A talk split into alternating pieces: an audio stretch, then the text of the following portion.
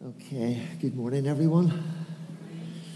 Uh, it's good to be with you in Central. Um, during the course of the last uh, week, I got a text from my younger daughter, Hannah, and the text included a photograph of her electricity bill, and beside it was the comment, This can't be right. It was almost three times the same period of time last year, and uh, her reaction was, Well, surely this couldn't be right. I went into a lengthy explanation about what has been happening in the country, etc., and why it might possibly actually be correct, and so on and so forth. And anyway, that was it. But it got me thinking when she sent me the text, and it said in the text, This can't be right. That that's exactly how we should feel when we hear the sayings of Jesus that we call the Beatitudes. Blessed are the meek, for they shall inherit the earth. This can't be right, can it? That should be our initial reaction to all of these statements of Jesus. The point is that it isn't usually. I mean, these are the sayings of Jesus, so you never would think about, well, that can't be right, can it? No, no, you sort of think something completely different. Say, well, this is very spiritual. And therefore, it's got to have some other meaning other than the meaning it appears to have on the surface. You would never think of saying, this couldn't be right. But the point about the Beatitudes is that in normal, everyday terms, they're crazy, they're nuts, they're daft. And that should be our reaction. Commenting on these verses um, that we're looking at over these Sundays, N.T. Wright says this God is acting in and through Jesus to turn the world upside down, to pour out lavish blessings on all who turn to Him and accept the new thing that He is doing. Jesus is doing something new. He is in the process of turning the world upside down, and therefore, these sayings that we call the Beatitudes are not nice sayings. They are not deeply spiritual things. They are Jesus turning the world upside down. N.T. Wright says the Beatitudes are, quote, a summons to live in the present in the way that will make sense in God's promised future. You notice it makes sense in God's promised future. It does not make sense in the here and now. And that future arrived in Jesus of Nazareth and is coming in fullness when Jesus comes back. We can see it, sort of but it's not completely here yet. Saturday week ago, I, I think I may have said the last time I was here, I bought myself a motorbike. I hadn't been on a motorbike for 35 years, so it has taken me a few months to learn my craft, to kind of get the controls back into some sort of fashion where I'm not going to burn the clutch out in the first three months of ownership and kind of get control of the bike. On Saturday week ago, I went out for a ride with, with four other people. Okay, one of the, I, when I got the bike, I watched a YouTube video about uh, being a born again biker. And the very first thing that the person on the video said was if you are a born again biker, the one thing you should never do is go out riding with other people. They're almost certainly of higher competence levels than you, and it would be a very bad idea. So, up until last Saturday, I hadn't done it, but I'm thinking to myself, yeah, it's okay. These are people from Carnmoney Church, they'll be really well behaved. It'll be fine. Okay. And it was for 75% of the time. I'd have to say that the 120 miles we rode the fastest ride I've ever had on a motorcycle in my life. I was barely hanging on at stages, but one of the things that happened during the ride was there was a young guy there, the son of one of the people that I was riding with. He was on a bike that was actually similar to mine. It's a Yamaha bike. It's, this, it, it, it's the same engine, the same frame. It's just his was naked, where mine is a tour and has a little bit of protection from the elements. Okay, so it's the same bike, same performance. At one stage, we were coming down a road of, of, of, of beautiful S bends, and he came flying round me like I was standing still. And I watched him, followed him through the next three or four bends, and the lean angles of the bike were incredible. I was no way going to attempt that. But by following him around in a machine that, strictly speaking, has exactly the same capabilities as what he's on, I'm looking at the future Definitely not the present, but with a little bit more practice and some more courage, I might get close to what I just watched Paul do round this corner. And in a kind of a way, that's what we're talking about here in the Beatitudes. We can see that future. We can see in a degree what the kingdom of God is like. We experience it to some degree in faith, but it's not quite here yet. It's, it's, it's Paul on the MT07, 200 yards up the road in front of me. But I can see it and I can think, yeah, maybe I could get there. And that's what the Beatitudes are doing. They're encouraging us to live in that way. So, what is today's shock tactic from the lips of Jesus? Today's shock tactic is Blessed are the weak, the meek, for they shall inherit the earth. Two questions. What does it mean to be meek? Well, it would seem that there is no direct English equivalent for the word Matthew uses in Matthew chapter 5, verse 5. Okay, that's Matthew's words, not Jesus' word. Jesus would have spoken these sayings in Aramaic, not in Greek. So Matthew is interpreting what Jesus said, and he's chosen a word, and there is no direct equivalent of that word in English. But the consensus of most of the commentators, those who write on it, is that in David Bentley Hart's translation, he gets it pretty much right when he translates like this How blissful the gentle, for they shall inherit the earth.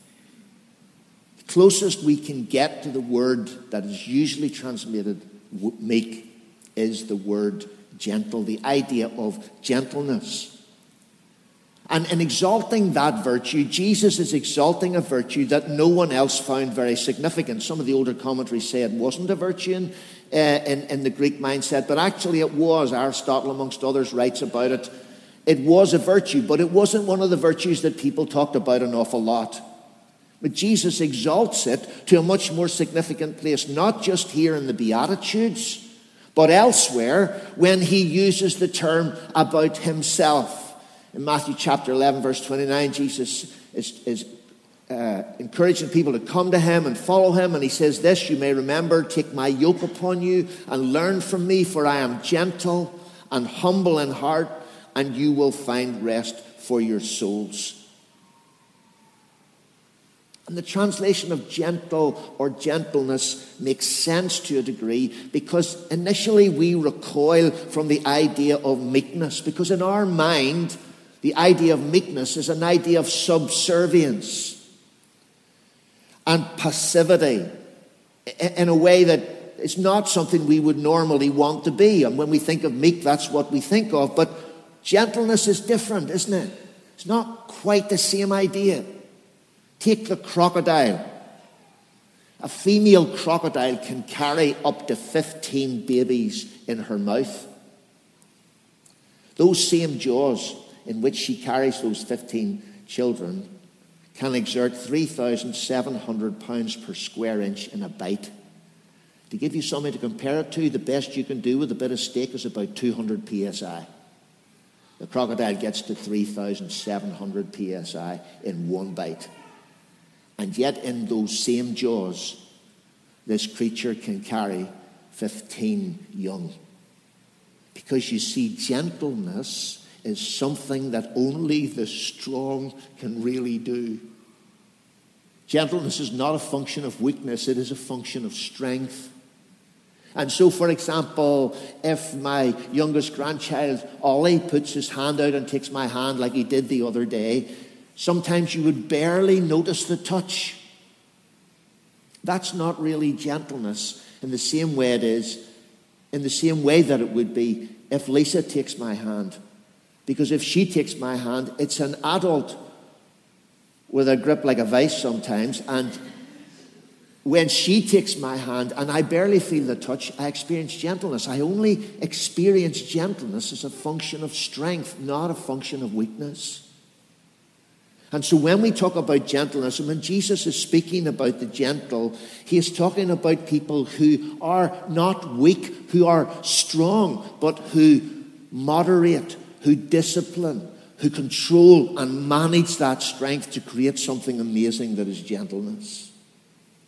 And who exemplifies that more than the speaker who first spoke these words? There's a line from a Graham Kendrick song. I know, we don't sing Graham Kendrick anymore. He's no longer cool. But there is an amazing line in one of his songs that goes like this Hands that flung stars into space to cruel nails surrendered.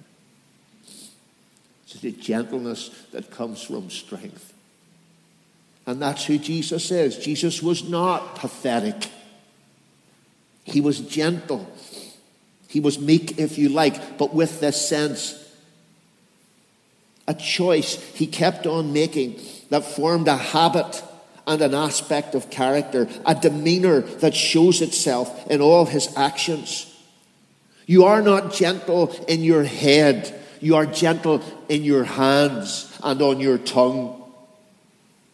It is an outward reality, and, and gentleness, when it is present, tends to bring other graces with it. It tends to be associated with things like humility, patience, quietness, or as Lisa and I were talking about in the car coming down today, slowing down, taking time. Gentleness goes along with those things. In fact, in his first letter, Peter asks a question about what real beauty consists of. What does real beauty look like? He lived in an age that was no different from our own, in which people tended to look at appearance when they, th- they thought about the idea of beauty. And in his first letter, in this particular section, he's talking to women, so he talks about all the things used as adornments hairstyles, jewelry, clothes. And then he says this that, that's what is usually marked as a sign of beauty. Rather, he says, beauty should be that of your inner self, the unfading beauty of a gentle and quiet spirit, which is of great worth in God's sight. Gentleness. Jesus says that's what we are aiming at here. The gentle, those who are strong but who discipline themselves, who manage themselves, who contain and control themselves to apply that strength to the weakness and needs of others. This is the beautiful life, Peter says. Not the one that appears through jewelry and clothing and makeup or whatever else it happens to be, but this gentle spirit expressing itself in how you relate to other people. Blessed are the gentle, for they will inherit the earth. Second question why will the meek inherit the earth? Or how will the meek inherit the earth?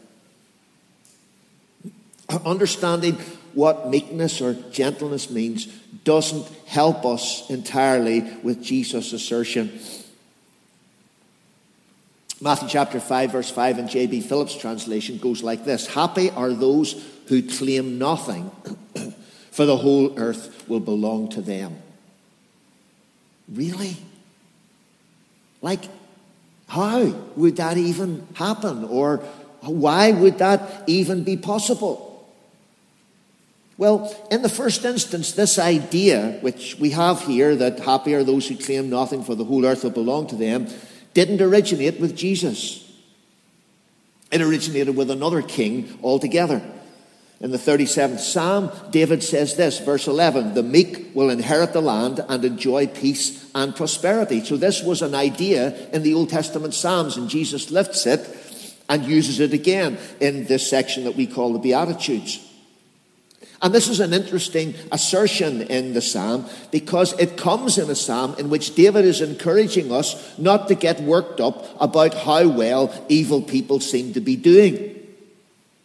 That's how the psalm starts. Don't fuss yourself about the fact that people who live scandalously evil lives, who just dictate and walk over everybody else, get everything they want. Don't worry about them because David says the meek will inherit the land and enjoy peace and prosperity. Really? How will that be? And it is because the Lord is at work in a different direction.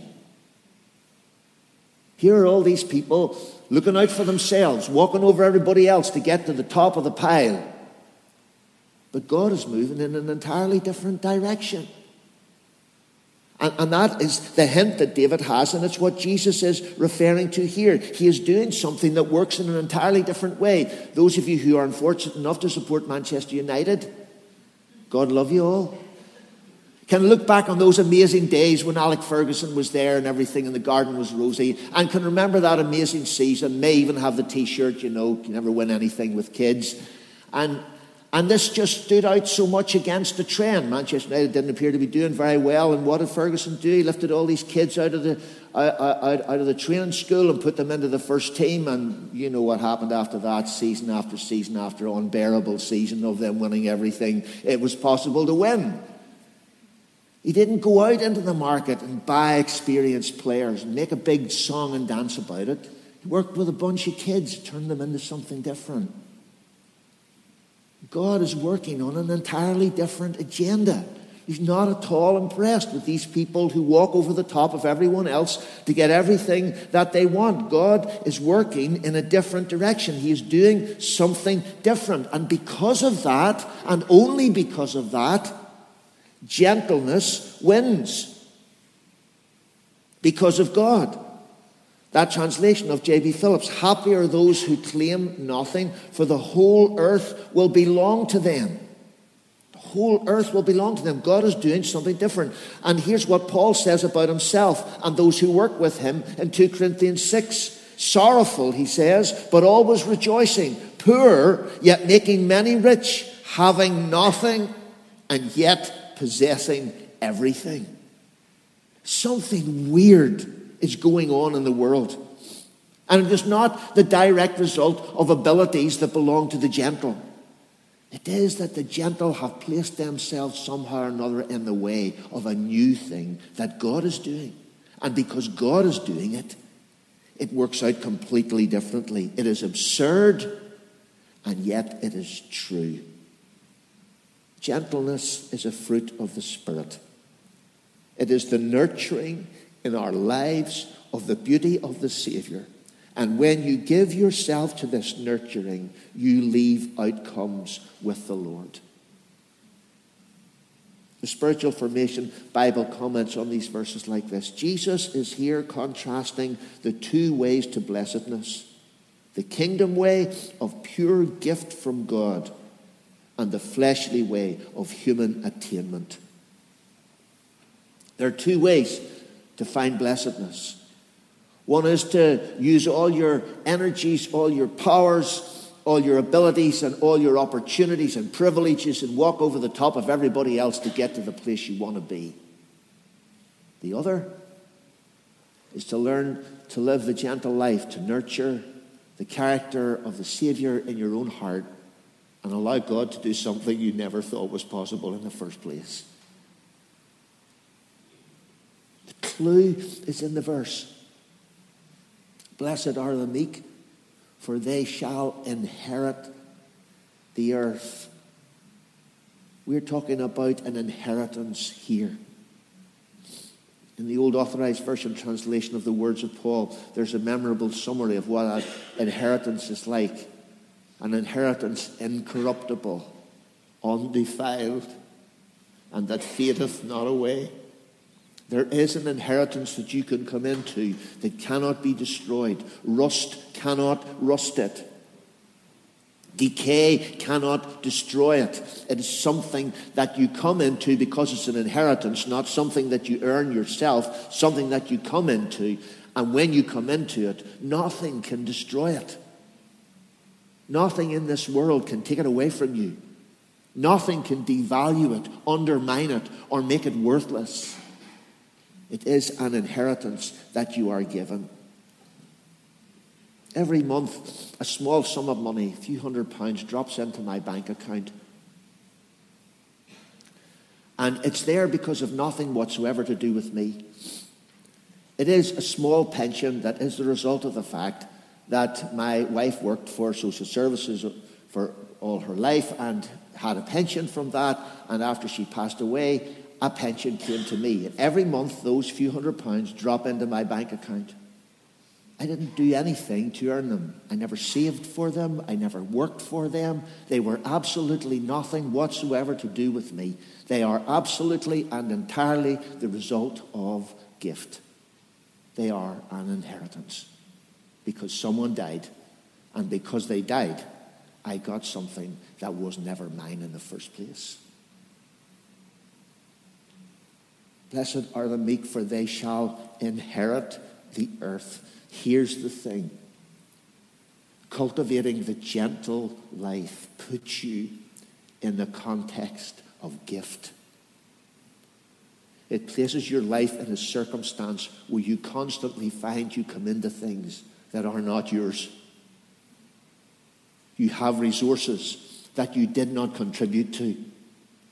You have an inheritance, incorruptible, undefiled, and that fadeth not away because you live the gentle life. Not because the gentleness itself does these things, but because the gentleness places you in a situation where you can receive the gift of God. So, where would you rather be? No great shakes getting to the top of the tree. Ask Liz Truss about that. But you can get there if you want. You get the right kind of motivation, you have the right kind of killer instinct. You can get there okay. And everything you have will be yours. Won't that be exciting?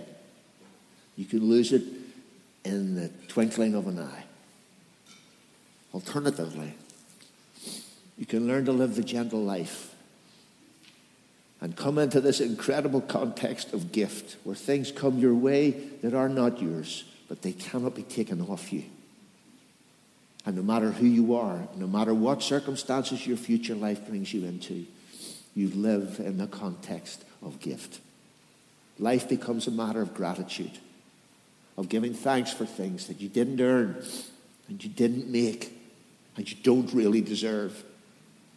But you placed yourself in that context because you allowed, through the work of the Spirit in your heart, the character of Jesus to be formed in your life. And you turn your strength into gentleness. And all of a sudden, God is everywhere, all about the things you do in your relationships, in your hopes, ambitions, and dreams. You can see it down the road. Paul Grills on that bike, 200 yards in front of me. And I think I can get there someday. I can see that it's there. The inheritance is there. And now I just got to live that way.